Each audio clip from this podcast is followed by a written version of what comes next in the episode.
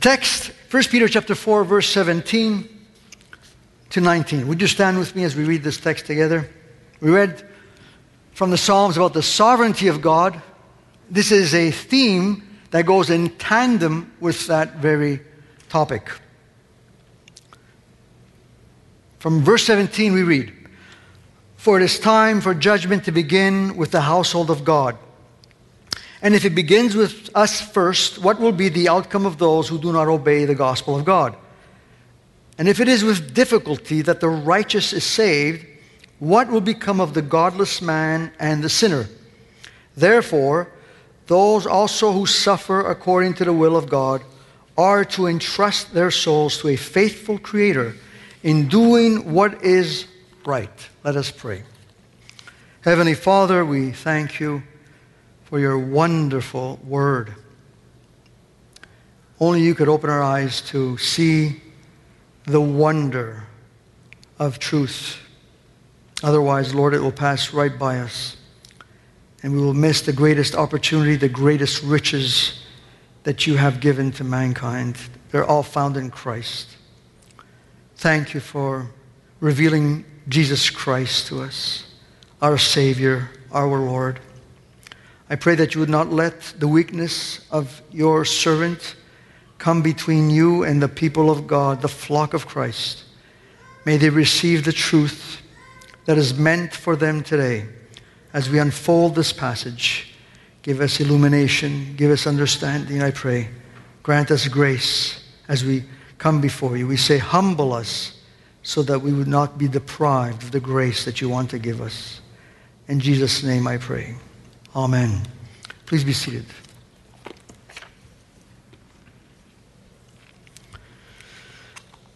So far, we've been looking at Peter's perspective on the topic of suffering. He addresses the Christians, also called aliens, as he calls them such in first chapter, who were suffering for Christ's sake. And he also addresses the Christians who were being purified through the various hardships present in their lives. One of the things that surprises me about Christians today is that when a suffering comes, typically Christians in the West fall apart. We fall apart. We, we just, uh, one diagnosis and we fall apart. A death, we fall apart. We just fall apart, and that should never be. We should never fall apart.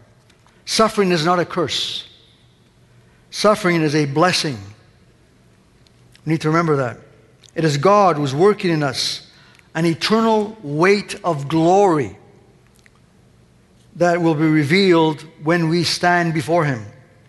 The Christians who were suffering persecution for Christ's sake, then, as the Christian I just mentioned in Israel, were counted worthy, counted worthy to suffer. That's not the case for the Christians in the West. We have not been given that suffering yet. But we can identify with the Christians who are suffering as a means of purification. And God does bring suffering into our lives. I am surprised at how many times people, as soon as they get sick, they start claiming promises like this In Jesus' name, I'm healed. Instead of providentially saying, Lord, if this illness came into my life, and you foresaw that I needed salvation and did everything to provide that I would become a child of God, certainly this illness did not come in by surprise. It didn't fall through the crack. It was meant by you. We have, a hard time saying those words. If this setback, financial setback, if this struggle in my life has happened, it is because you have designed it. We have a hard time saying that. We need to grow. Judgment begins in the house of God. Discipline begins there. Those outside the house of God are not disciplined. Their destiny is the wrath of God. Therefore, we should not complain when pain, suffering, hardships, whatever, any trial that comes. We should not complain. Since God has paid such a great price for the salvation of the elect, He will not fail in bringing any of the elect into glory. He can't. That's why he brings in suffering. That's why he introduces pain. He will not fail. As Paul says in Philippians 1, verse 6, I am confident of this very thing, that he who began a good work among you will complete it by the day of Christ Jesus. He is going to finish what he started, beloved. He saved you, he saves you to the uttermost. That's it, because God is sovereign. And as I said last Sunday, God did not save you to make you happy. God did not save you to make you happy. He saved you to make himself happy. First. That's the first thing. Too often we're trying to convince people to give God a chance. What rubbish. Give God a chance. As if God needs us to give him a chance. Imagine Moses going to the Israelites while they were slaves in Egypt and saying to them, Let's get, give God a chance. Let's just give, we don't know what he's going to do. Let's give him a chance. They had no say in the matter. I'm going to deliver you. You're going to go to the Mount Sinai. I'm going to give you the law. You're going to be my people. I'm going to bring you into the promised land. That's the plan. You don't, no negotiation. Because you don't have a clue what you need. Because if the Israelites would have determined what they needed, they would have said, well, let's see, maybe a little house here in Goshen and maybe, you know, maybe a hundred sheep. Could I have a hundred sheep? Could I just be happy with a hundred sheep? Maybe a camel or two. That's what they would asked for. But God has a far greater plan. And that plan includes suffering. God doesn't need or want your chances. Your life is being held by a thread. He is the one giving you chance after chance to repent. God gives us opportunities that we don't deserve, and He does it moment by moment.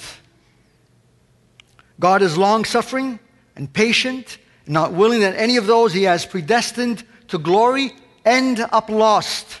Those whom He has foreknown, He will call out of darkness, since we don't have the wherewithal to even come up with a request. I think of my prayers when I started my walk with the Lord, and I look at them and say, How, why did I pray that? The reason why we pray those prayers is because we don't have an understanding of His greatness. We don't have a clue of how wonderful and majestic He is and how much He's preparing for us. I always bring this illustration Prince George, little George, he comes to his daddy, which is Prince William, and he says, Daddy, Daddy, I lost my Lego blocks. I lost my Lego blocks. Prince George doesn't realize that he is the next king of the British Commonwealth. And he's crying over a Lego block. That's how we are. That's how we are. But as he grows, he understands more and more. He understands that the Queen and Charles and William are preparing him so that he becomes the next monarch. God is preparing us so that we can understand that his plan is really the plan. Everything else is not. We don't know what to do with our temporary lives, much less with our eternal destiny. We don't know what to pray for. All we want is immediate comfort. Lord, please give me a job. How many times people call me, Can you please pray? I need a job. Please pray. I need a, I need a wife. I need a husband. Please pray. I need, I need a car. I need a. This is what we pray for. But when we know who He is, what He's preparing, we're not going to pray those prayers. We're going to th- remember that He is providing those things automatically. Did you pray for your heart to pump? Did you pray for your lungs to breathe in oxygen? But God has been doing it. I mentioned it on Wednesday. Are we praying for the bees the decline in the bee colony. Is anybody praying for that? Did you wake up this morning praying for the bees? Nobody's been praying for the bees. 20% bee uh, decimation every year. 20%. That's frightening. If the bee colony disappears, if it totally disappears, listen to me. Albert Einstein said, humanity cannot survive five years without bees. Five years. One third of the crop that comes from the U.S., one third, is thanks to the bees. They pollinate. If there are no bees, prices will go through the roofs. We will starve. That's what's going to happen. Who's been praying for the bees? Anybody been praying for the bees? We don't have a clue what to pray for. We don't understand. But God does. And that's why He gives us the plan. He says, Don't worry about everything. Don't worry about the glaciers that are melting. Don't worry about the bee colony that's decreasing. Don't worry about COVID 19. Don't worry about all these fears. Trust me. Trust me. Isn't that wonderful? Because if I trust myself, I'm going to fail. I'm going to pray what? Lord, provide me a car, provide me a house, provide me a job, make sure I have enough money, take care of my health. That's all I'm going to be praying. I'm going to be praying these limited, infantile prayers. Infantile. That's what most Christians pray in the West. They do not pray, open my eyes that I may see the wonder of your grace. Open my eyes that I may see how sovereign you are. Nobody prays that prayer. How sad. The other day I was watching a video clip on uh, about grass. You know, I have a thing with grass. So I was watching, I was turning this thing on in grass, and who comes on? Tony Robbins. I said, let's, all right, I got to listen to this, you know. And here he says, I'm mad. I said, what is he mad about? I'm mad. He goes, really, that big voice of his, you know. And you know what he, what he said? I'm mad because you are being prevented the future you want. You could have the future you want. Really? I don't even know what the future I want. Do you know the future you want? Does anybody know the future they want? The best we can say is, well, I want so many RRSPs. I want this kind of life insurance. I want this kind of a house. I want this kind of a car. What, what's, what's the future you want? What is it? Please explain it to me. Lego blocks. That's what it is. It's all Lego blocks. God knows the future that you need. Not me. Not you. That's a myopic statement. We're not in a position to know our own future. The only future that matters is the one that God has prepared for His children.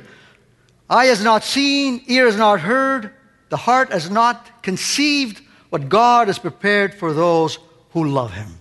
What a wonderful truth. He has prepared a marvelous future that really counts. And what Christianity is, is this when you accept Christ, you come not, because of a need. There's a need in your life. And that need was designed by God. It could be an illness, it could be a financial setback, it could be marital problems. There's a need. And you come crying to God. And because you're one of the elect, God reveals himself to you and saves you. He doesn't necessarily take away the problem, but he saves you because he wants you to be his. And then from that moment on, we are to grow, grow.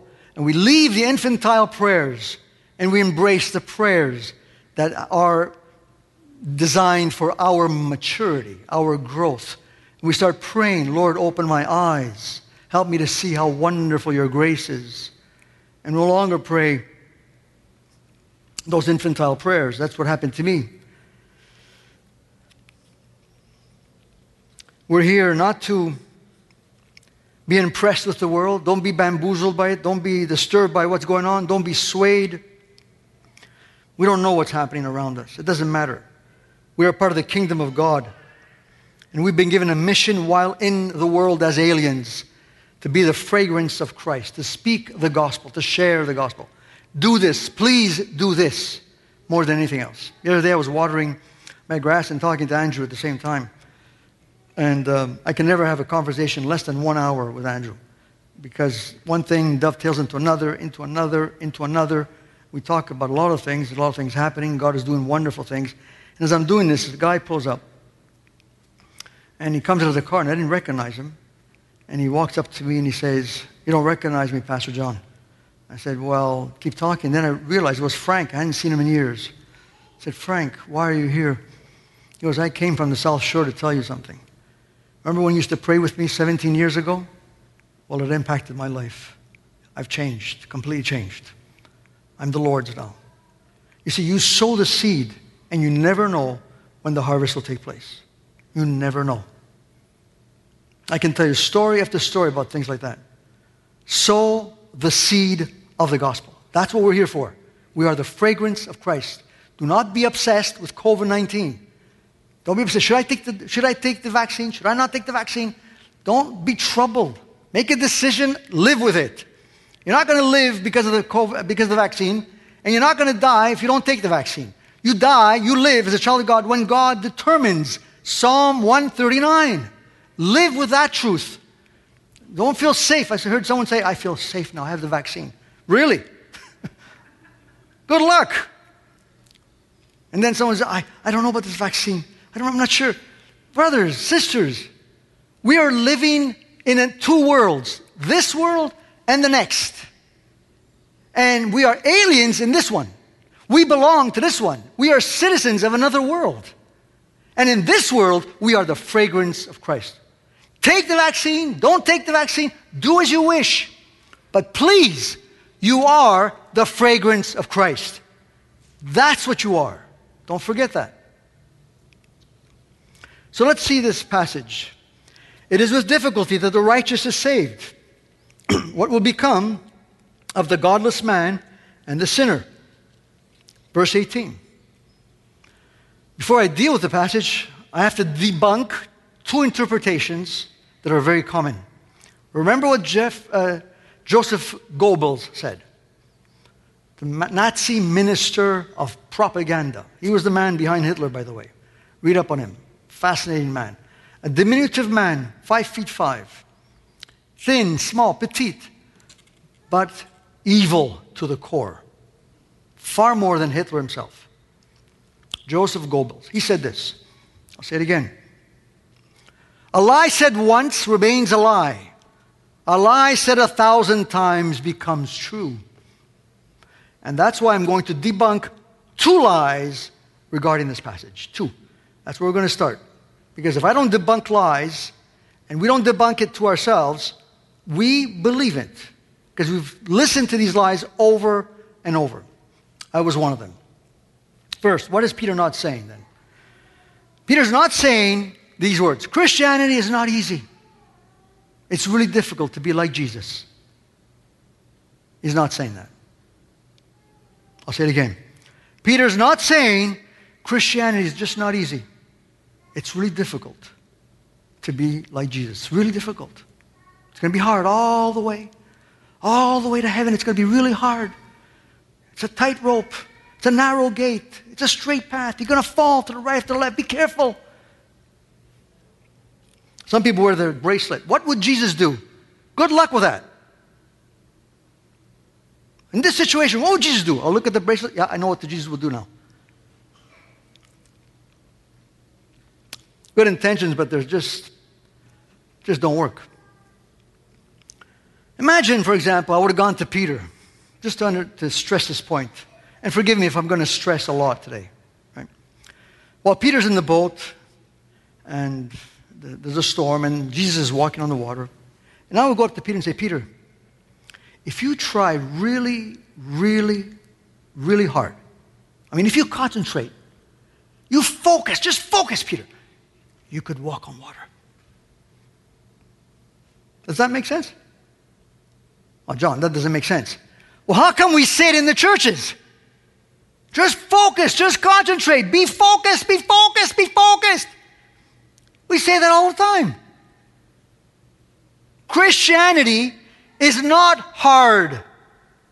Christianity is as easy as walking on water. It's impossible. That's the truth. Christianity is never hard. Whoever said it's hard? If you think it's hard, it means that you could do it. All you got to do is try, and try very hard. Just try. Just read and just pray and just go to church and just do some good works. And just try very hard because you're going to make it if you try very hard. That's what a lot of Christians believe. I was one of them. Now, we say we're saved by grace, but we live as though we're saved by performance. We think we have to try hard. I've got to try. I've got to do my best. I've got to go to church. I've got to go to church.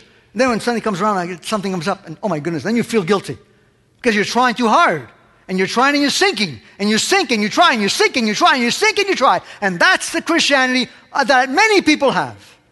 And that's not the Christianity that God designed for us. You cannot try your best to be like Jesus. Nowhere in the scriptures do we read, try to be like Jesus. Doesn't say that.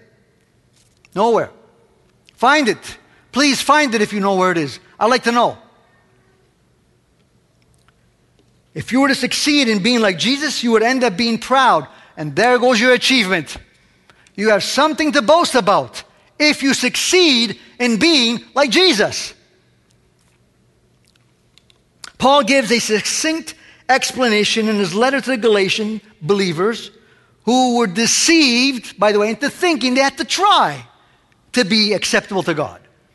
And so they were eating kosher meat, they were following certain diets, the Jewish diets, they were following the festivities, and you could do it other ways. You don't have to follow the festivities, right? A Christian can do it other ways. I've got to, we make up our set of rules, and I've got to do all these things. And when we don't, we stumble, we fall, we get defeated, we feel guilty. Thankfully, God is merciful, and the elect, He upholds them.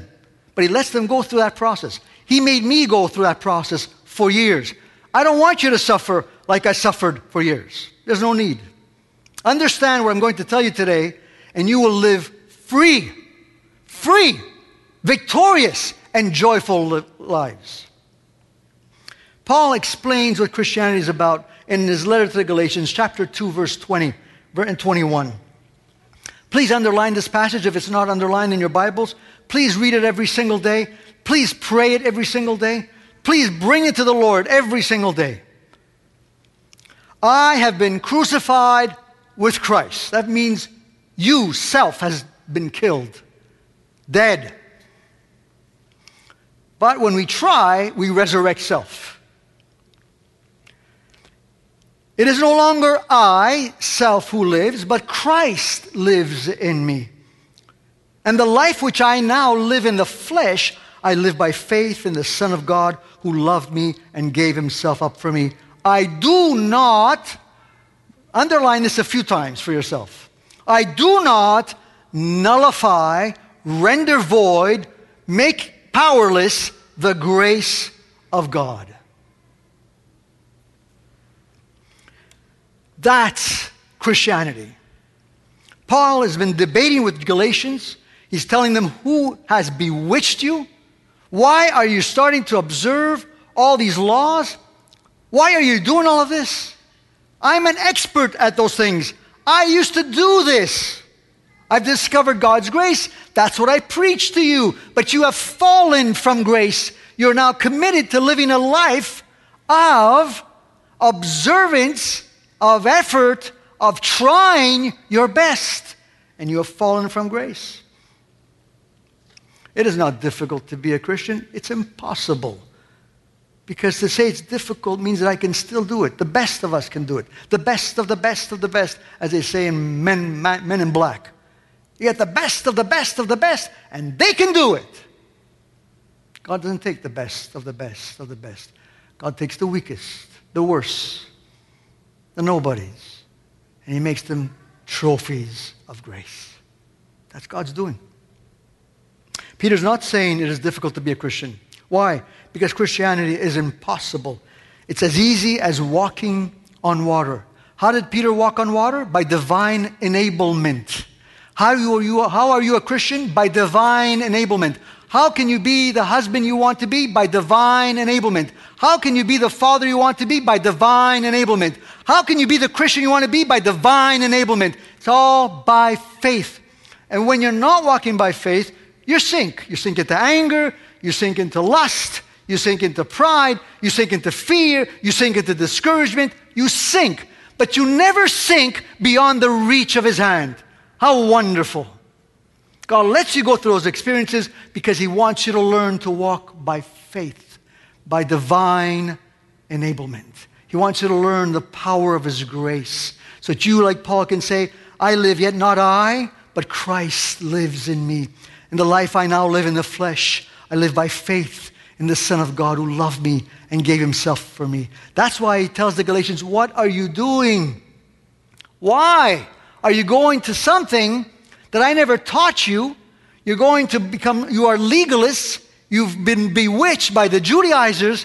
Why are you doing this? And many Christians today, many Christians, most, instead of living that life of grace, live a life of trying and they have guilt and they feel defeated.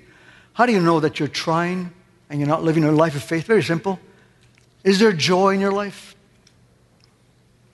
You see, a life of trust brings joy. Constant joy. This is joy, joy, joy. You're moving about, you're doing things, and you're just doing them in joy. You're working and you're working in joy. You're working and you're serving and you're serving in joy. Nothing brings you down. Nothing. You're walking on water. It's divine enablement. I know, for years I didn't have that. For years. It was miserable. It was hard. Thankfully, God never let go of me. That's a good thing. He never lets go of those who believe that they have to try, try, try. I told you that in the series on Reformed theology that the first doctrine that really grabbed my heart was the doctrine on perseverance of the saints. I know some people call it the preservation of the saints. I don't. I prefer perseverance because it, there's a synergy between the Christian and God's doing. Preservation means that God preserves you, and that's true, but that's not the only aspect of that uh, doctrine. Is also uh, perseverance. The Christian works out his salvation in fear and trembling, and that's why I prefer that word. But I told you in that series that, that was the first doctrine, the doctrines of grace that grabbed me, that changed me. But I had to learn it. And it took me a long time to learn this doctrine. And what I'm sharing with you, I'm sharing from my heart because I do not want to see you, beloved, live a life of defeat, of guilt, of, of sinking always into the water, of fear, of lust, of pride, of anger, and, and lack of discipline. No, you could walk because God made that life available. The key is this remember, God gives grace to the humble. To the humble. Grace happens when we humble ourselves. And we can't humble ourselves, just ask Him, Lord, humble me. And you'll discover that that, that impossible life of walking on water is possible in Christ. You'll discover what Paul discovered that it's not up to you, that it's up to Him, living His life in you, through you, moment by moment. That joy, that Holy Spirit, you're sharing Christ wherever you are. It is a remarkable life. There's nothing like it. I've been experiencing it for the past few months, and it's amazing. There is nothing like living this kind of life. And I'm encouraging you do not be discouraged. If your flesh is flaring up, don't be discouraged. If the world is so magnetic, don't be discouraged. If you find the enemy distracts you, don't be discouraged. You're going through a process. God will bring you to the point where you will walk by faith, enabled by His grace. And you, like Paul will say, I've been crucified with Christ. Nevertheless, I live. Yet not I, but Christ lives in me.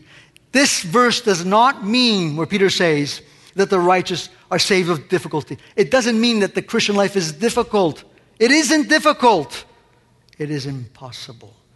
And it's only possible by grace. Remember when the disciple said, Lord, then who can be saved? Jesus says, What is impossible to men is possible to God. That's a beautiful truth. That's the sovereignty of God at work.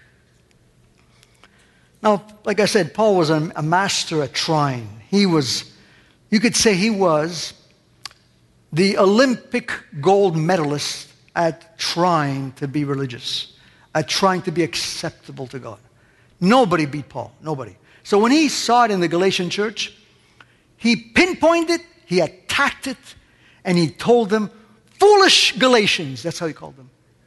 Read the letter to the Galatians. He's hard.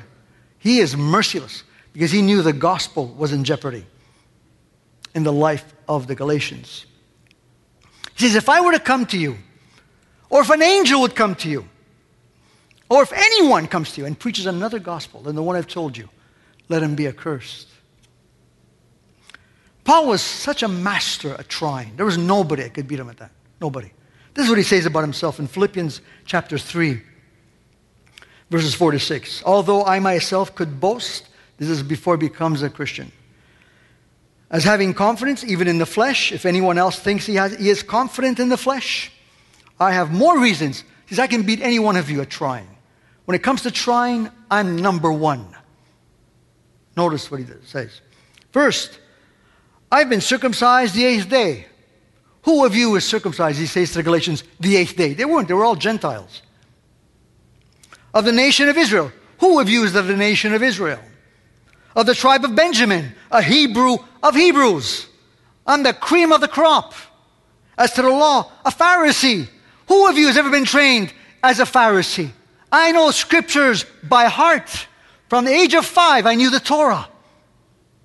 As to zeal, a persecutor of the church. As to righteousness, according to the law, found blameless. No one could pinpoint anything wrong in my life. That's how perfect I was. I should be saved in the law by trying. Paul was arrogant.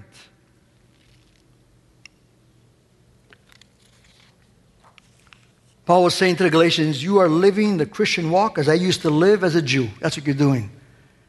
You have fallen from grace, you've corrupted the gospel. Paul had discovered that we cannot please God apart from grace.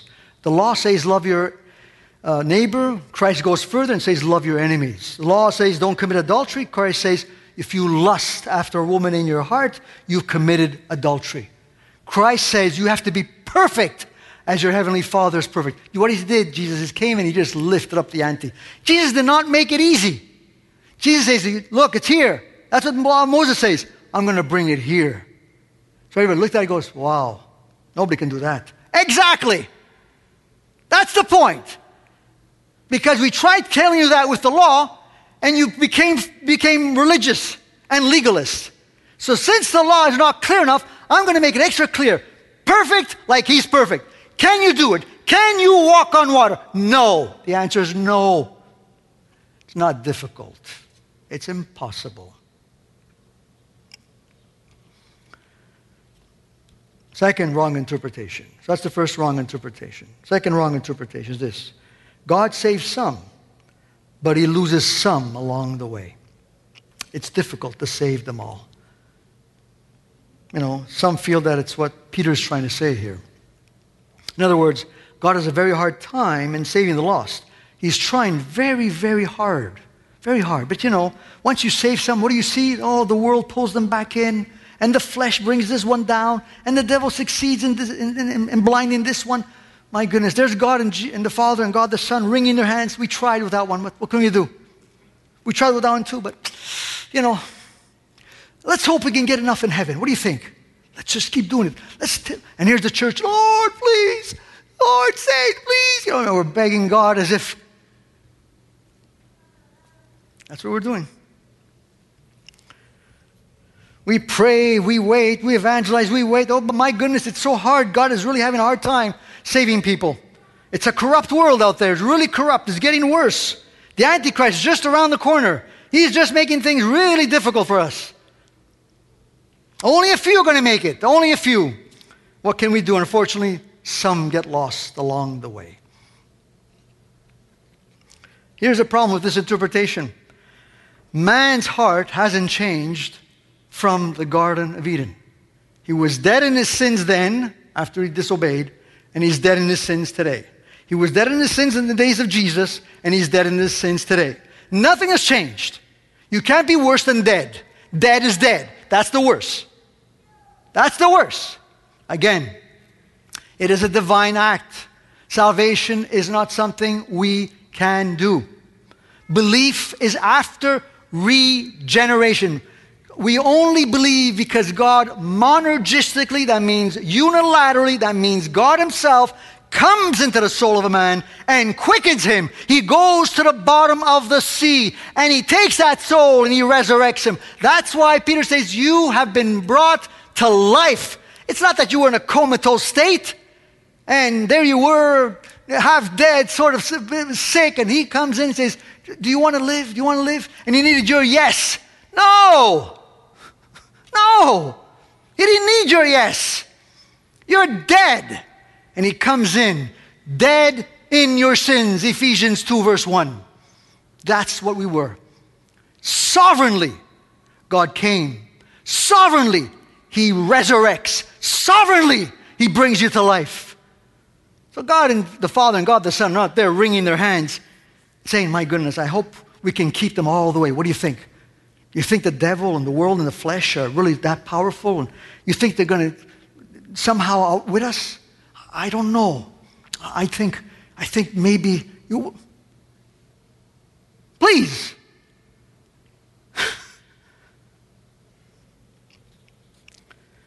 The same power that saved sinners then in the days of the apostles is the same power that saves sinners today. If God could stop someone like Paul, called Saul of Tarsus, on his way to Damascus, bent on persecuting, arresting, and torturing Jewish Christians, if he could stop him on the road and bring him to his knees, he stops anybody. Nothing is too hard for God. Nothing. That's why it says in John 17, when he's praying to the Father, this is his priestly prayer. He says these words While I was with them, he says to the Father, I was keeping them in your name, which you have given me, and I guarded them, and not one of them has perished, not one except the son of destruction, which means Judas, so that scripture might be fulfilled. I am not asking, verse 15, that you take them out of the world, but that you keep them away from the evil one. If any Christian gets lost, the prayer of Jesus has not been fulfilled. And God's not going to let that happen. God is never, ever going to let his son fail. He will see the fruit of his travail, he will see the results of his labor. When he said it is finished, he meant that. He didn't say, well, nearly, we nearly did it, Dad. It's finished. He did it. He saved. Those he foreknew, he predestined to become conformed to the image of his son. It's finished. It's done. So Peter's not saying, one, the Christian life is difficult. Not saying that, because the Christian life is impossible. Secondly, he's not saying God can't save them all. He loses some along the way. He tries. He tries. He really tries. You know, what can you do? I mean, sometimes I, I say those words and I think, Lord, forgive me for even saying it. They're blasphemous. Both of these positions undermine the sovereignty of God. God is sovereign. Please understand this doctrine. Sovereign in control, fully in control, moment by moment. There's not a molecule that is random in this world. Nothing moves on its own. Nothing. He is fully in control. If we believe any one of these interpretations, God is incidental. He's not in the driver's seat. That's not true. You're not God. He's God. The devil's not God. He's God. The world is not God. He's God. He's sovereign.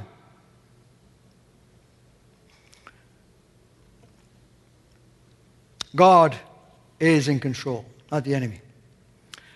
And if we believe the enemy is successful, or the, the world, or the flesh, your flesh, are successful somehow in taking you away from Christ. I know some people have come to me and said, I've lost, I've lost everything. I've lost, my flesh is just so powerful. You don't understand what it's doing to me.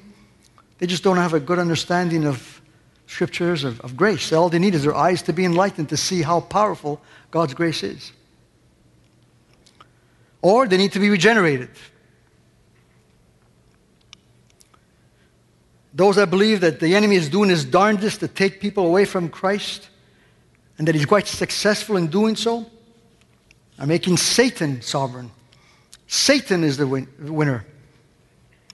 These two interpretations undermine the sovereignty of God and the work of salvation. These interpretations do not stand the scrutiny of Scripture. I don't have much time. I'll close with this. I'll have to continue next week. Look at the people of Israel for a moment. Look at the people of Israel. They're in Egypt, they're slaves, right? What did they have to do to be saved? Well, first, they didn't even come up with the idea. That's the first thing. They, didn't, they couldn't understand the idea. In fact, when Moses started doing something that God told him to do, they said, uh, Moses, just let us be. Just, just, just go home. Go take care of your sheep. We're okay here in, in Egypt. So, but what did they do? During the nine plagues, they did nothing. They just looked and they said, Wow, what's going on? wow, look at that. Look at that. Look at the gnats. Look at the frogs. Look at the lice. Look, look at the water turning to blood. Wow. Look at the darkness. But we have light. Wow. They did nothing. And then when the tenth plague came, what did they do? Took some blood. They didn't understand this, by the way, and they just applied it to their doorposts. That's all. And they went inside. Now tell me, what did they do? What did they do? To be saved. What did they do? Was anyone lost? Anyone? Anyone? God did everything. Was anyone lost? Anyone at all? Look at Psalm 105, verse 37. And then he, God, brought the Israelites out with silver. He made sure they even got money silver, gold. They, got, they became rich overnight. Silver, gold. And among his tribes, there was not one who stumbled. Psalm 105, verse 37, another version says, and no one was left behind. What does that mean? Every one of those he wanted to redeem, he redeemed. Not one, not one was left behind. God is sovereign. God is sovereign.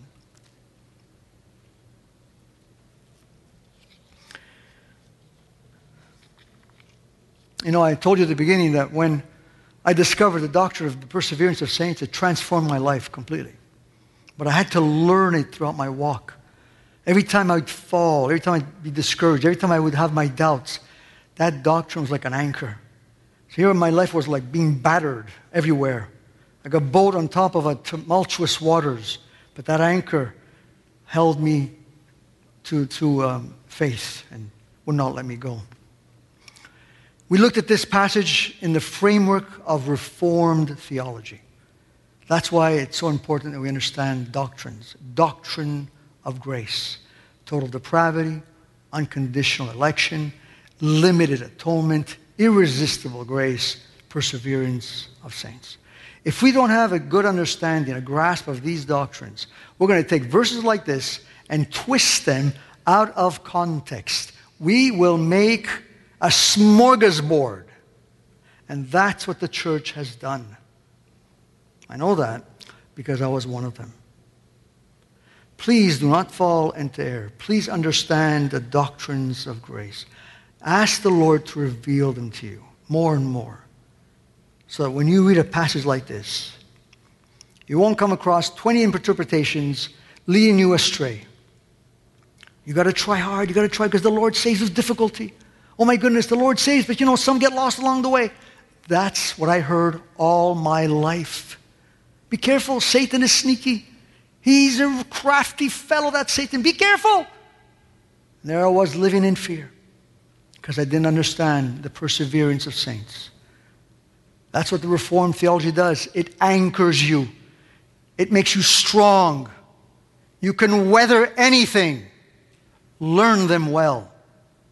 Learn them well. I'll conclude next week. Let's pray. Father, I come to you with great gratitude.